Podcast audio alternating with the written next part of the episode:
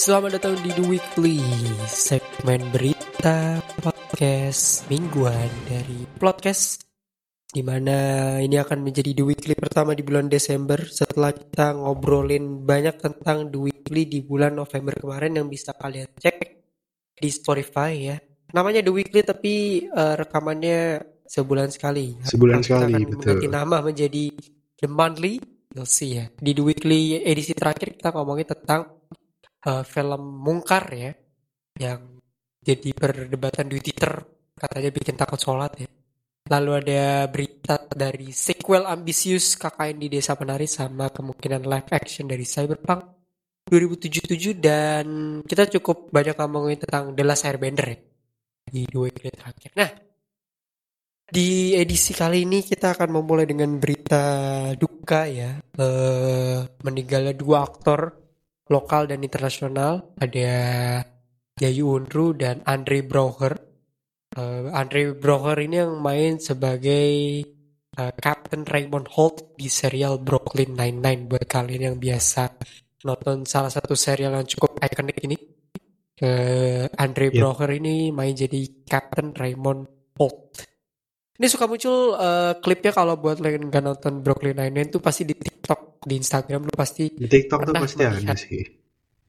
eh, banyak klip-klip dari serial Brooklyn Nine-Nine ini. Salah satu Yep, serial yang yep. cukup menarik eh, dan yang harus kalian tonton juga. Lalu ada Yayu Unru, salah satu aktor senior film Indonesia yang eh, buat milenial dan Gen Z pasti eh, tahu beberapa film ini ya, di mana beliau terlibat ada Lovely Man, Marlina pembunuh dalam empat babak, gara-gara warisan dan terbaru beliau main di project serial HBO yang tayang tahun ini yaitu adalah The Last of Us. Keduanya, Yayunro dan Andre Broher ini meninggal sama-sama meninggal di usia ke-61 tahun. Rest in peace untuk Mas Yayunro dan Andre Broher, Captain Holt di serial Brooklyn Nine-Nine. Juga memulai The Weekly edisi kali ini kita ada akan membahas tentang trailer trailer trailer yang muncul seperti biasa eh, kita akan reaction beberapa trailer trailer eh, blockbuster movie di Hollywood. Kita mulai dulu dari project Godzilla X Kong The New Empire yang melanjutkan Monster First nih ya ibarat katanya Monster First pasca film salah satu film eh, yang cukup hype ya di masanya yaitu adalah Godzilla vs Kong. Ini adalah lanjutannya Godzilla X Kong The New Empire. Nar, eh, gimana lo menilai trailer ini? Ya, eh betul akhirnya kita membahas lagi trailer-trailer ya. Dan sebenarnya weekly kemarin juga ngebahas lagi setelah cukup lama apa ya aktor strike ya. Sekarang sudah Yoi, lumayan pada beres. Dan sekarang kita ngelihat eh, Godzilla X Kong. Jadi kalau yang sebelumnya itu kan mereka berantem ya. Godzilla versus Kong walaupun akhirnya tetap ada Mecha Godzilla terus jadi teman gitu. Cuman eh, di sini mereka akan pure kerjasama untuk melawan. Gua nggak tahu siapa musuhnya. Ada yang bilang Scar King, ada yang bilang siapa. Gua nggak sebegitu tahu banyak. Eh, cuma kita lihat aja nanti. Karena kalau di trailer sih kelihatannya ada kayak semacam simpanse juga yang besar. Tapi dia coklat, dia kayak ke orang hutan gitulah. Kayak orang hutan. Yang kemungkinan mungkin bisa jadi itu musuhnya Godzilla dan Kong gitu. Uh, by the way, kalau misalnya kalian pengen tahu lebih banyak soal monster, kalian juga bisa nonton serialnya mereka yaitu Monarch Legacy of Monster di Apple TV kalau nggak salah. Agak kurang naik di Indonesia karena uh, susah ya langganan Apple TV di sini tuh karena kalau nggak pakai perangkat Apple tuh ribet makanya harus pakai web. Uh, lanjut lagi ke Godzilla vs Kong itu juga jadi meme ya adegan Godzilla sama Kong lari-lari gitu. Itu jadi Betul. meme banget. Padahal itu baru keluar trailernya kan eh, baru banget keluar. Terus besoknya itu udah jadi meme di mana-mana gitu. Dan pro kontra kan ada yang bilang Godzilla-nya kok jadi goofy karena dia lari-lari. Kok Godzilla-nya bisa lari? Kalau lu pernah nonton Godzilla zaman dulu yang masih kostum tuh kayak Ultraman Godzilla itu memang goofy gitu. Gue pernah nonton Godzilla nyeleding monster gitu. Jadi beneran monster musuhnya tuh diseleding terus ada yang uh, monster lawannya kayak jadi bola gitu terus sama dia ditangkap Godzilla juga pernah terbang pakai nafas uh, atomic breath-nya juga kalau di film jadulnya. Jadi kalau lu merasa oh Godzilla-nya kok agak lucu gitu. Memang ada beberapa kali Godzilla tuh lucu gitu dan kalau misalnya kalian penasaran uh, Godzilla itu musuh-musuhnya siapa teman-temannya siapa kalian bisa nonton uh, Godzilla jadulnya sih yang Jepang itu yang masih pakai kostum mungkin akan terlihat goofy ya kayak kayak tontonan anak-anak tapi pengetahuan lo akan jadi lebih banyak karena bener-bener lengkap banget tuh monster-monsternya di sana siapa musuhnya Godzilla. So uh, kalau kalian penasaran kalian bisa nonton itu dulu. Jadi pengetahuan kalian akan lebih luas gitu. Ini uh, kita akan tunggu ya apakah bagus atau enggak. Karena terakhir Godzilla vs Kong gue agak agak nggak suka gitu. Karena manusianya sebelumnya di Godzilla and Godzilla King of Monster itu bagus banget. Manusia-manusianya tuh punya hubungan emosional antara dia dengan Godzilla di Godzilla versus Kong kurang gitu. Malah jadinya aneh isinya bocah-bocah. Ya gimana ya gitu. Jadi gue harap mereka bisa ngasih sesuatu yang lebih lagi sih di sini. So kita tunggu. Dan ini juga bisa jadi tontonan yang lu nggak harus mikir gimana banget.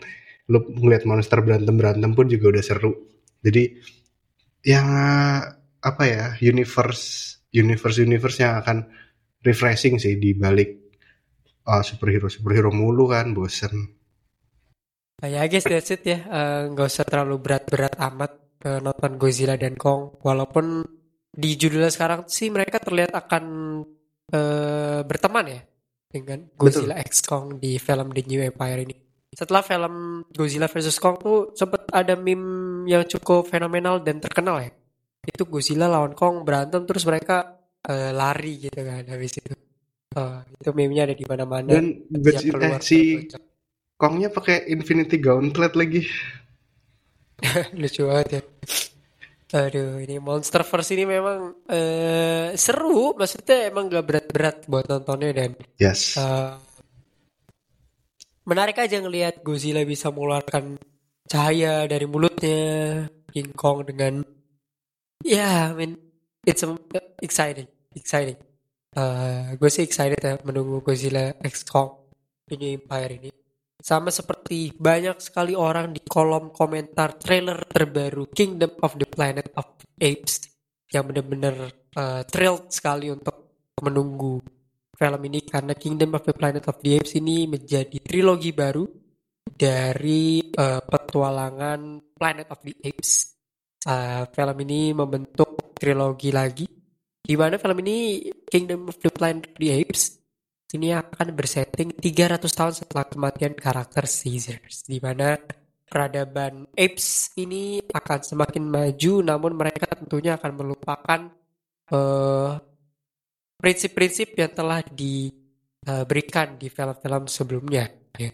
Itu di Planet of the Apes. Gimana menurut tentang trailer perdana dari Kingdom of the Planet of the Apes yang di YouTube ini mendapatkan respon yang cukup positif?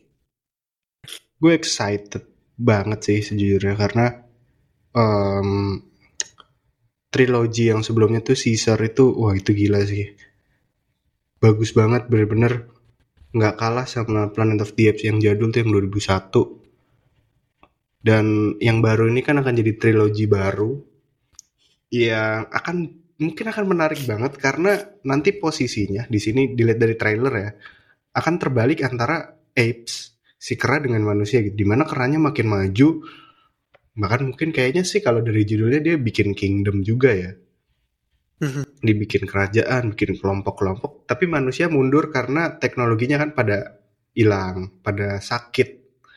Manusianya nggak bisa survive, sehingga banyak orang kembali menjadi kayak manusia purba, hidup seadanya dengan keterbatasan teknologi.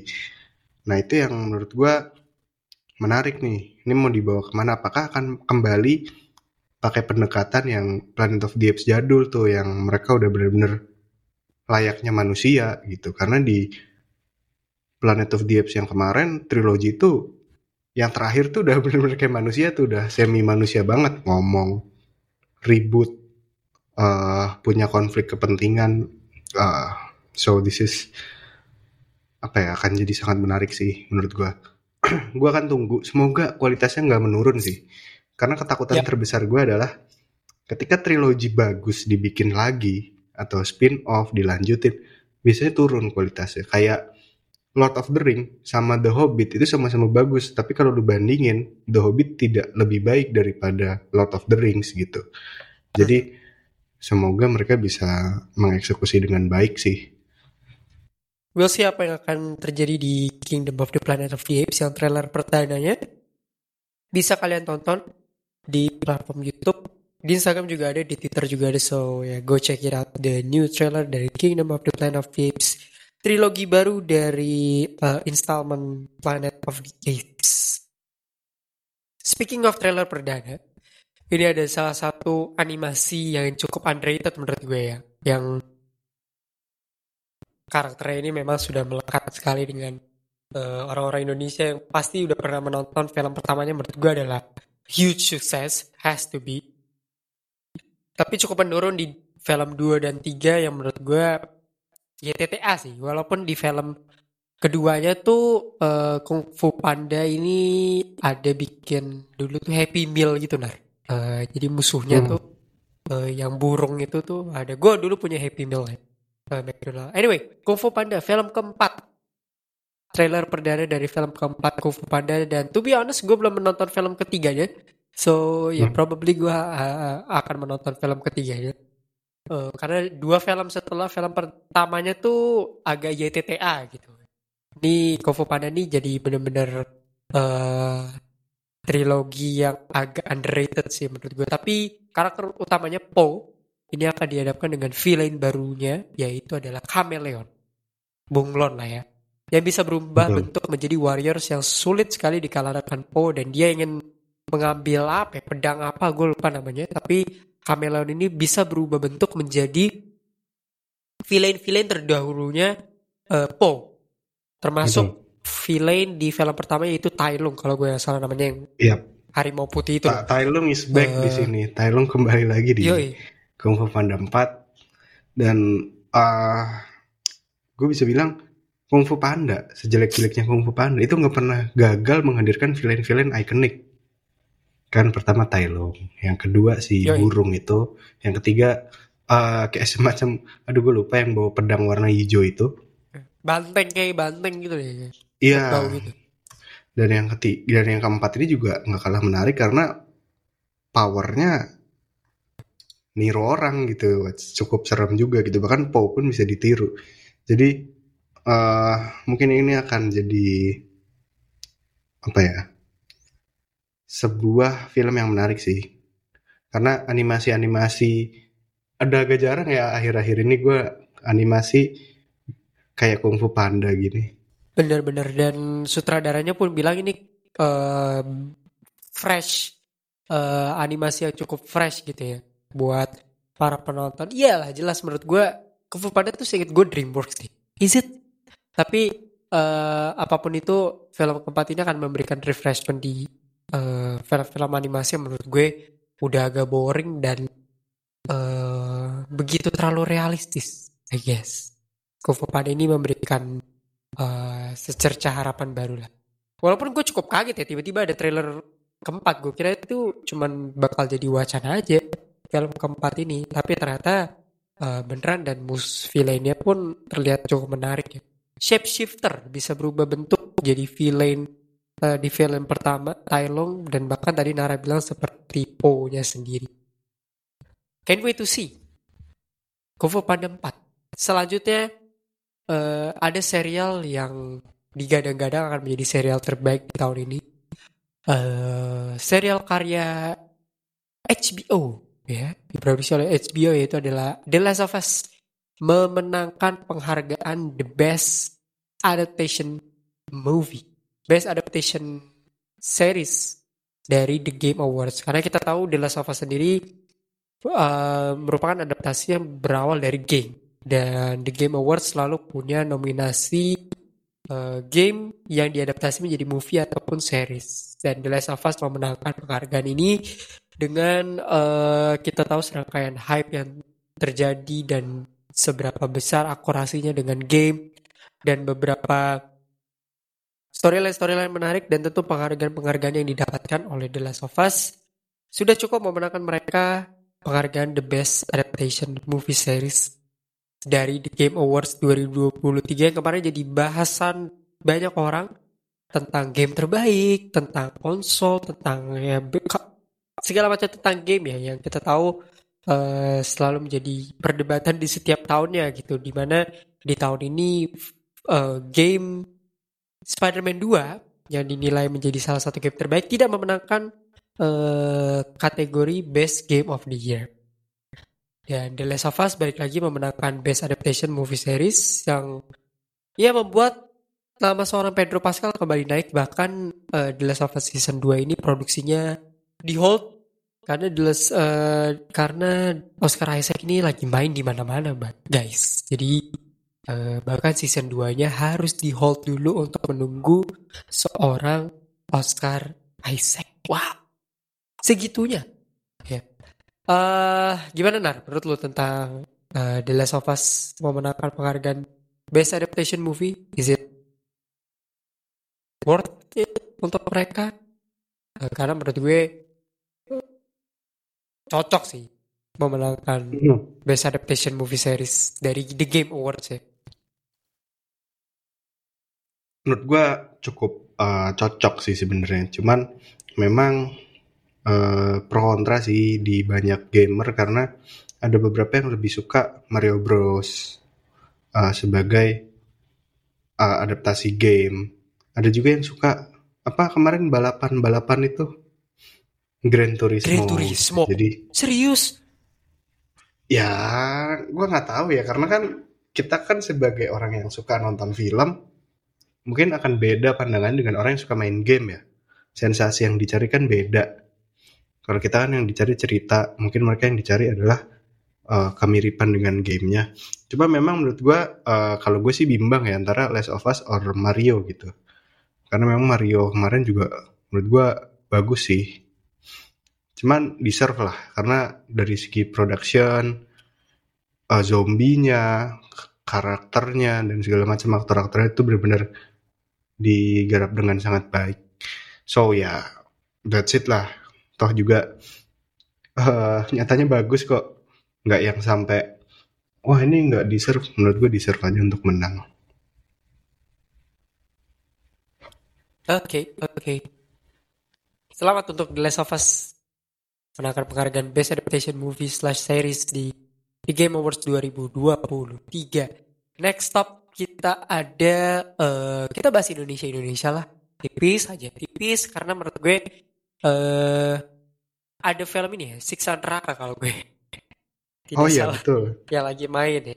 Uh, gue nggak tahu uh, seberapa besar tapi di bulan ini Indonesia doing good dengan film-film yang menarik ada Budi Pekerti kemarin ya ada juga serial ada jatuh juga. cinta seperti di film-film juga, juga betul jatuh cinta seperti di film-film yang mendapatkan resipi yang cukup bagus yang gue berharap sih ke depannya akan kita bahas di episode selanjutnya cuman uh, ada berita dari kemunculan serial superhero yang udah nunjukin first looknya.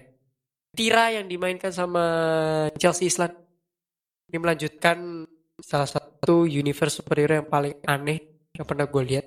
Bumi Langit Cinematic Universe. Tira ini cuma jadi serial kan, bukan film. Uh, dimainkan oleh Chelsea serial. What do you think about Disney. this man?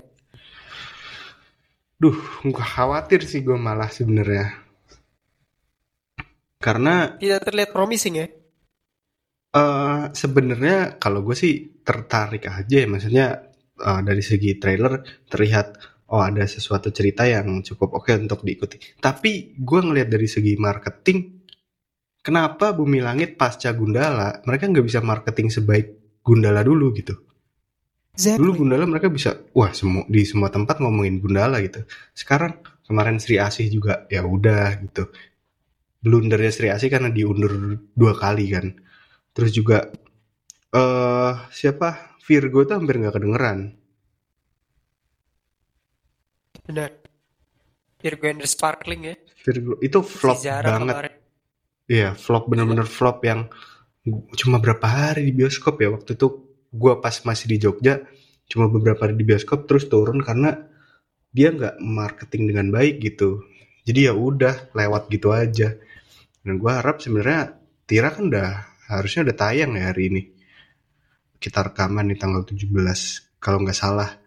Dan menurut gue sayang aja sih si marketingnya bener-bener kurang aja. Mungkin terlalu awal dulu dini banget marketingnya tapi sekarang apalagi dihantam dengan Jujutsu Kaisen ada apa film-film Indonesia di bioskop yang lebih menarik nah ini berbahaya sih karena kan mereka udah ngeset project jangka panjang ya sampai perang uh, kelompoknya si Bumi Langit ini jadi ini cukup mengkhawatirkan sih cuma series seharusnya ngepostnya jauh lebih gampang karena nggak terlalu terbatas waktu kayak di bioskop kan cuma cukup disayangkan aja sih uh, dari segi marketingnya kurang banget. Gue ngerasa nggak terlalu banyak diomongin. Ini uh, dari pengalaman gue ya, apa yang gue lihat ya. Gue ngerasa nggak sebegitu banyak diomongin sih. Harusnya bisa lah dipus lagi gitu. Cuma ya kita lihat lah. Dan trailernya jujur juga nggak sewow itu juga sih. Iya. Yeah, Jadi yeah. Kayak ya udah aja gitu. Gue harap semoga ceritanya bagus gitu sehingga diomongin jadi marketing gratis. Perlu berhati-hati sih Bumi Langit. Karena kalau Bumi Langit segimanapun lu punya ide bagus kalau nggak laku ya susah. Apalagi di Indonesia bikin film itu high risk banget. Lu perlu dapat duit banyak kalau enggak ya di gitu. Jadi uh, gimana lah pinter-pinternya Bumi Langit Studio untuk memasarkan film-filmnya. Buat apa segudang cash berkualitas kalau filmnya tidak ada yang nonton dan tidak ada yang tahu, saudara-saudara. Kasian ya, Virgo and the Sparkling. Betul, betul. Gak ada baunya sama sekali. Tira gue juga baru tahu nih kalau nggak bahas ini. Hmm. Cukup disayangkan. Untuk menutup edisi The Weekly kali ini, Nar, uh, movie recommendation ada apa aja nih yang lagi tayang film atau series di bulan ini dan di pekan ini? Oke, di bulan ini muncul film Ghibli ya yang udah cukup lama tuh Ghibli nggak muncul-muncul gitu. Akhirnya muncul judulnya The Boy and the Heron. Uh, bisa kalian tonton di bioskop cukup rame diomongin orang banyak yang nunggu banyak yang suka ya Ghibli lah lu tahu sendiri kualitasnya kayak gimana so kalian bisa tonton di bioskop kayaknya akan bertahan cukup lama karena anime-anime bagus biasanya bertahannya cukup lama gitu. Terus oh, ada ini, juga uh, apa namanya pengisi suara bahasa Inggrisnya gokil-gokil banget sih. Uh, betul betul. betul. Ya. Ini gue izin uh, untuk menyebutkan cast-cast yang uh, dubbing Inggris ada Robert Pattinson, ada Christian Bale, ada Florent Pugh, William Dafoe, Karen Fukuhara, Mark Hamill, Dave Batistuta. Ya, itulah uh, notable name dari uh, Hollywood ya untuk uh, subtitle Inggris. Dub Inggris, sorry. Jadi silakan ditonton. Gua nggak tahu kayaknya kalau di Indonesia tetap dubbing Jepang deh. Tapi ya who knows. Uh, yang kedua ada Wongka. Ini adalah sebuah apa ya spin off lah dari uh, Willy Wonka and the Chocolate Factory yang diperankan oleh Timothy. Nah kalian mau nonton atau enggak ini kembali ke masing-masing ya. Soalnya memang Udah. terakhir tuh si Timothy bikin gara-gara. Jadi ya kembali ke kalian lah. Kalau mau nonton ya silahkan. Kalau enggak juga nggak apa-apa. Dan uh, gua nggak tahu sih apakah ini bagus atau enggak karena gue belum terlalu update lagi karena agak ketutup dengan Betul. si The Boy and the Heron jadi Betul betul. Dan isu-isu yang uh, meliputi Timothy iya, Chalamet itu sendiri sih. Isu Timothy, iya. film. Kasian. Gitulah. Lalu kita lari ke serial ya. kalau serial Korea ada Sweet Home season 2. Jadi buat kalian yang pernah nonton Sweet Home, kalian bisa nonton ini. Sebenarnya pas gue nonton gak bagus sih. Cuman kalau kalian penasaran kelanjutannya, kalian bisa nonton gitu. Karena gak tahu nih kenapa ngedrop gitu di season 2 ya. Cukup sayang. Tapi kalau penasaran bisa nonton di Netflix. uh, anime ya sekarang. Anime yang lagi rame-ramenya yaitu Jujutsu Kaisen. Anime skena. Iya, anime yang semua orang ngomongin mulai dari uh, mbak-mbak yang nyari cowok ganteng 2D, uh, cowok-cowok yang pengen lihat berantem-beranteman sihir. Nah, itu lu semuanya nonton Jujutsu Kaisen. Terus juga uh, banyak ya cowok-cowok no life yang nyari waifu-waifu di Jujutsu juga banyak gitu. Jadi Oh. uh, ini anime semua kalangan gitu. Lu bisa nonton ini lagi season 2 dan lagi arc Shibuya. Tapi siap-siap karena ini adalah arc yang di mana banyak karakter hilang gitu. Karakternya dimatikan. So ya just be careful aja lah kalau kalian memang mengikuti. Tapi seru sih kemarin gue nonton dan masih nyelipin komedi-komedi di tengah peperangan itu. Jadi cukup unik lah buat kalian tonton. Mumpung lagi rame, uh, semua orang nonton, semua orang nge-hype, so tontonlah. Animenya juga bagus, animasinya bagus ya, Mapa. BTW GWS juga buat karyawan-karyawan Mapa yang makin banyak proyeknya akhir-akhir ini. Iya betul. Capek itu gue baca di satu artikel di Twitter gitu ya. Ada animator yang di Jujutsu Kaisen season 2 ini bilang gue mau mati aja gitu. Literally dia ngomong kayak gitu. Gila ya. Workload Karena tekanannya gila sih. Lu lihat kualitas animasi Jujutsu deh, itu kan bagus banget ya. Tapi lu lihat segimana dia dipush secepat itu untuk tayang, menurut gua ya perlu inilah perlu kita perhatikan juga staff-staff kesehatannya karena anime lain gak masalah deh 2-3 tahun nunggu gitu buat setiap season yang penting kualitasnya bagus gitu Oke, itu tadi adalah movie and series recommendation pekan ini dari Nara. Eh, silakan menonton. Yang pasti eh, dari rekomendasi-rekomendasi tersebut kita akan membahas The Boy and the Heron di upcoming episode di bulan ini tentunya ya. Kita belum merencanakan libur tiga bulan lagi. Tapi we're gonna talk about The Boy and the Heron. So, itu aja dari The Weekly edisi kali ini bersama gue Reverend dan dari Bakbar dari Podcast you by Plus 62 Podcast Network. Follow Instagram kita di @podcast underscore to know more about our podcast dan jangan lupa untuk follow podcast kita di mana pun lu dengerin sekarang Spotify, Google, Apple, anywhere you listen to us. Sampai ketemu di episode selanjutnya. Stay healthy and have a great week.